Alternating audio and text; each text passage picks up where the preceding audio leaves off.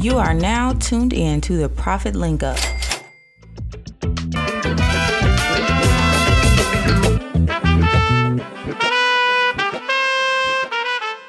Welcome to the Profit Link Up, your community connection to small businesses in the Memphis area. I'm John, and I'm your host today. And our guest today is Tish Tonoli from Pink Promotions. Welcome, Tish. Hey, how are you? I'm doing well. Thanks for joining us. Well, tell me a little bit about Pink Promotions. Well, uh, we basically sell anything with your logo on there, any branded apparel or promotional products. We sell to businesses and institutions. Fantastic. What differentiates you from your competitors? Me. no, really, uh, we're very fair priced. Um, I've worked for other people my entire life and sold at a huge pro- profit margin for them. And um, I wanted to do something that would be fair to my customers, to have a lot of repeat business and um, build relationships. So it was a it was a customer first, and that's what got you to start Pink Promotions. Yes. Uh, what was the what was the real genesis of Pink Promotions? What made you decide this is the right time to go start my own business? Well, the company I was working for when COVID hit, uh, basically shut the doors down, and Really? yeah, yeah, and uh, after a couple months, you know, I'm just a worker, and I started thinking about it, and I looked into becoming an ASI distributor, which is just one of the largest organizations for suppliers and distributors of promotional products. So I went through the interview process with them and ended up getting it, and so I went for it. So, Oh, fantastic! Yeah. Congratulations! And and how long have you been doing that now?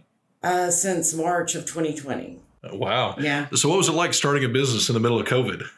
Well, it was interesting.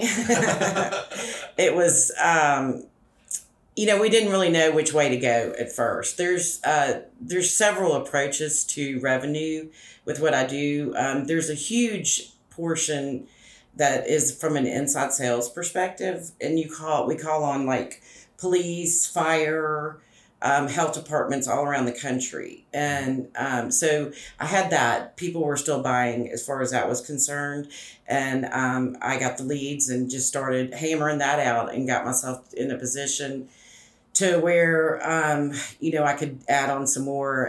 So as COVID went away, I mean, it started getting. I guess people started coming back to work. Not that it's ever gone away, but um, as people started coming back to work, I started focusing more on an outside sales perspective Okay. and I um, joined the Mid South Minority Business Continuum as a woman owned business. Okay.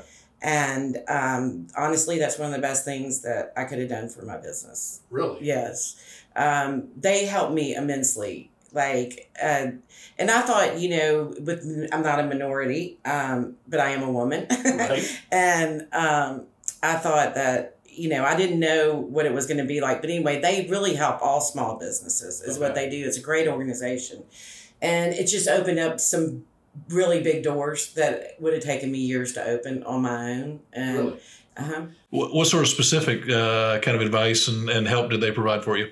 Well, they they have a lot of training. Um, they they have they work with a lot of big organizations, whether it's FedEx. I mean, like lots of big companies, and um, that that you get exposure to as a business that's part of the Mid South Minority Business Continuum. So that you get exposure to them, which is great, obviously. Um, but they also do a lot of educational things. Um, like they had a uh, program was called the Clear Path to Cash, and it's about all about your books. I mean, I'm not even my son's a financial analyst, so he does most of that for me. But it really helped me to wrap my mind around what he's been trying to drill in my head, basically in a lot of ways. So that helped me a lot, and um, but mostly just the doors that it opened for me. Fantastic. Yeah. Well, what were the biggest things you had to learn in, in switching from working from somebody else to being a business owner? Well, that I'm in charge of everything, and it's not just getting the big sell. It's it's you know the books. It's it's uh, social media. It's all of it. So yeah, Which have you found to be the most challenging? social media. Uh-huh. Just finding the time to do it. Mostly, yeah, right. yeah. What's been successful for you on social media and what's been a struggle for you on social? You know, I don't really know a good answer to that. I, I don't. Um, I'm fortunate that I, I'm a lifelong Memphian, so I have a lot of friends on social Mm-hmm. media. Um, so I guess I get the exposure there, but Right. I, I don't really, I don't know the answer to that. Well, it sounds like so much of your business is, is personal. When you look at uh, in a day and age when so many things have moved online and it's it's there's been a commoditization uh, of, of products, I, I think there's real room for people that provide a personal touch and to have have somebody that people can connect with uh, rather than a faceless website that that might not even be operated out of this country Sure. uh, for all they know, but to have somebody that they know locally who they can touch base with. Absolutely. And that's, you know, my the best part about it. And, you know, th- what I've found is, is you're, and you're right. You're right. People can go straight to the internet and order promotional products and even branded apparel. But there's a certain element of risk there. If they mess up the order, it's on them. So I take that responsibility too.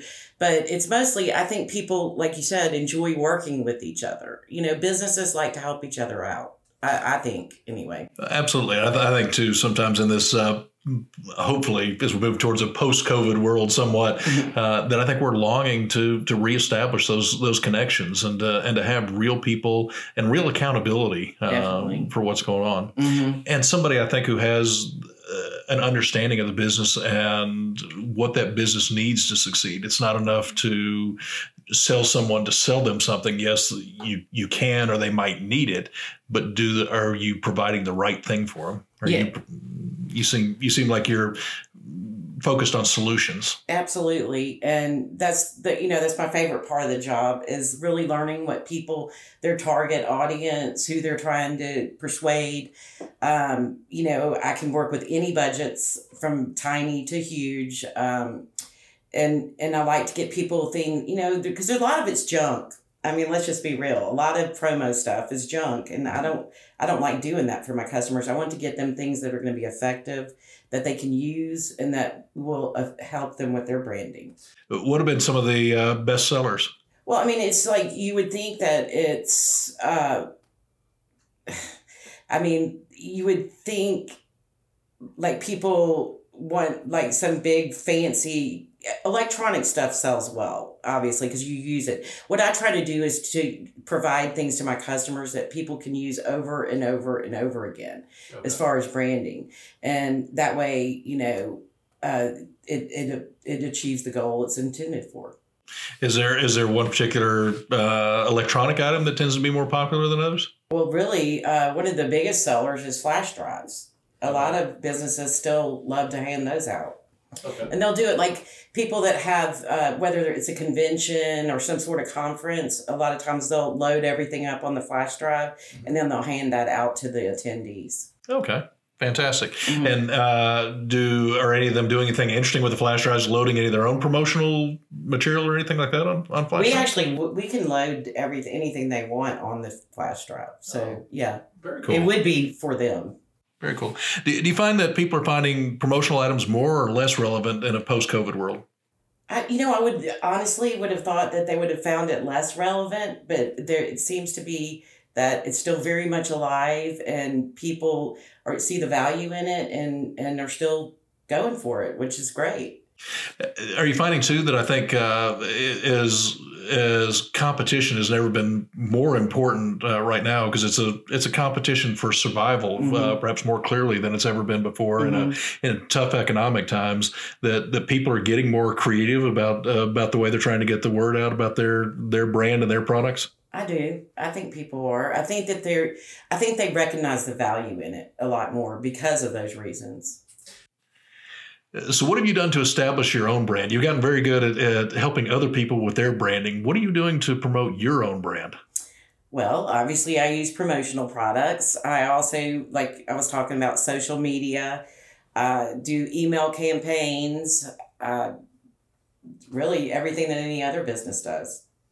Uh, and um, when you when you do that, what are you doing within those campaigns to differentiate yourself? Is there is there uh, did you spend much time kind of trying to think through a unique selling proposition, uh, that sort of thing, branding wise, or is there a process you walk yourself through that you also walk your customers through?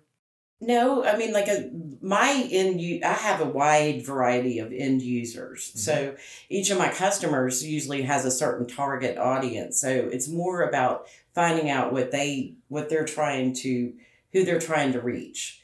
And then you know trying to figure then go go into the drawing board. There's li- literally millions of products to choose from. So it, it depends on what they want to do. So I have to offer solutions to that and what's the best most cost effective way that they can do that and reach this, a certain number of people. So And so, you're you finding most of your sales are coming from outside sales or inside mm, sales? outside. And and what's your process in in identifying good good leads and prospects? Well, um, the a lot of okay. So I, like I said, I was a mem- I'm a member of MMBC. I've also become a certified uh, woman-owned business for the city and for the county. So that's opened up a lot of doors within the city and county for me. So that's brought in some rev- a revenue stream that, uh, frankly, has been fairly easy and they're great to work with. So I'm real happy about that. And then what I do is I will pick an industry, whether it's, you know, into winter, I went through, I was looking at landscaping companies and pool companies, you know, just, I'm, I'm little, you know, I just Right. go and I get on the phone, I do it old school and call and make appointments, introduce myself, find out what they're using, who they want to give it to, what they want to accomplish, and then go, go from there. But do you have any advice for people that uh, that I, I think there's been a tendency over the last few years for people to want to again sort of depersonalize. They want to, and sometimes perhaps I think it's because as humans we all uh, face a fear of rejection of, of when you put yourself out there uh, the, that there's a possibility of getting rejected. So we think about well if I were just online and I could handle these things online uh, that I could eliminate that fear, and I, I suspect I would sell just as well. Do you have any advice for people uh, that are thinking that way, and and and uh, that you that you might have advice for somebody that's that's had a little timidity towards doing outside sales? Well, like I said earlier, I feel like most businesses want to help each other out. They, you know, local small businesses like to do business with local small businesses. And so that pretty much opens a lot of doors there. And no won't kill you. and every no you go through, there's a yes after that, you know? So it's, it's, um, it's less scary than you would think because we're all just people, you Right. know, but Right, and again, I think again we're so longing for connection. When we when we went a year or two without it, yeah. uh, I think uh, the the longing for connection uh, overwhelms uh, a lot of what before might have been some obstacles uh, or people have being guarded about uh, about meeting new folks. I think we're excited to have folks that who want to help us. Sure, I agree with that. I totally agree with that. How do you convince uh, How do you convince your prospects that that you are the solution for them? I there, there's really not a lot of convincing involved. I mean, it's not brain surgery to begin with. Um, you know, it's I have a lot. Of, I have a lot of happy customers. I'm I'm proud to say that I can provide referrals if anybody's skeptical. Uh, but like I said, and I do everything on a net 30. So I don't even ask people to pay up front. So they get the product, they love the product, and then they pay me for it. So that's always a good thing too. Um, so there's no risk on their part for the most part. And uh, yeah, so it's, it's, it, it- and it's about connection. It's it really is. It's about when you sit down and you talk with somebody, you kind of connect or you don't, and that's okay. With with taking the risk out there and doing uh, net thirty, have you uh, do you ever get burned? The only thing that I've gotten burned with was some of the uh, smaller police departments in more rural areas. I have a couple of those that didn't pay, but um, fortunately they were small enough uh, that it wasn't a big deal. But yeah. Right. And I, and I don't even think that there was any malice intended. I think it was a lot of unorganized, you know, Uh, Things got lost in the bureaucratic Sure. shuffle. Yeah. Yeah, I can imagine. Yeah. Well, where do you see yourself and your company in ten years? Well, um, what I hope to see is I I want to really ramp up internet sales. I do. Um, I want to really create an inside sales room uh, and have a sales force that's on the phone all day long calling municipalities, uh, police, fire, health departments all around the country. And um, you know that's a great revenue stream because the margins are ridiculous and as far as that's concerned. And then of course the outside sales part which is what i love. I love the outside sales. So that's where i want to end up. What percentage of your business is is local versus national? Probably right now probably 80% of my business is local. Oh fantastic. Yeah. Yeah. Well uh, what makes you and your company uniquely memphis well, um, you know, we've we've like I told you earlier, I, I've been in sales my entire life and and we we had to you know, sales is a tough game at times. Sure. And um, you know, kind of just had to grit and grind it out like the Grizzlies. Go Grizz, right? Absolutely. They're going to win tonight. They are. They are. I'm with you. Uh, are there any issues that you've had to face as a as a female business owner that you think have been extra challenges and extra obstacles to overcome? Not that I'm aware of. Nobody says so. Just yeah. not, not anymore the, uh, the the typical that uh, that uh, so many women bear that are uh, that are that are moms, business women. Yeah, and, exactly. And trying to trying to do it all. Yeah, and usually, honestly, usually it's women that handle the purchasing in businesses anyway. Yeah, absolutely. So, well, yeah. and, I, and, I, think you're starting to see, as, as much as uh, sometimes we treat it as a as a uh, minority owned business, we're actually starting to see the percentages are shifting, and that actually the majority of small businesses are being started by women. Really? Yeah, absolutely. I didn't even know that. Yeah, yep. that's cool. Yeah, almost yeah. almost sixty percent actually. I had no idea. Yeah. No, and we're starting to see that. We're starting to see uh, again uh, the greatest number even of uh, college graduates are starting to be overwhelmingly uh, overly, overwhelmingly women and that sort of thing. It's interesting. So we're going to rule the world. We're going to rule the world if you if you didn't already. Yeah, we've done it secretly. exactly. It's now just getting some publicity. Yeah, exactly. get, get get your due finally yeah. a little bit. Well, uh, in in parting, what would you like people to know about Pink Promotions? That we are here to build relationships and we're here for the long haul. Well, fantastic. I I love the fact that you're taking a personal touch towards something that that uh, again sometimes has been impersonal or commoditized. I do think that it's so helpful to have somebody that that loves Memphis and that loves the local community. Uh, that's cheering on uh, that's cheering on the Grizz. Uh, that we've all that, that we're all in on this together. I'm I'm hoping that people uh, in this post COVID world will will look to a resurgence that uh, includes companies like Pink Promotions helping local businesses uh, succeed. Absolutely. Well, anyway, uh, I want to thank uh, our guest Tish Tonoli of Pink Promotions. Do give uh, Tish a call to help make your company unforgettable. How can they get a hold of you? Uh, they can reach me at uh, 901 602 9360. My website is pinkpromotionsstore.com. Okay, fantastic. Well, I appreciate you listening to the Profit Link Up. Tune in for more local business spotlights and stories of businesses that are uniquely Memphis, like Pink Promotions. Check them out. Thanks. Thank you, Tish.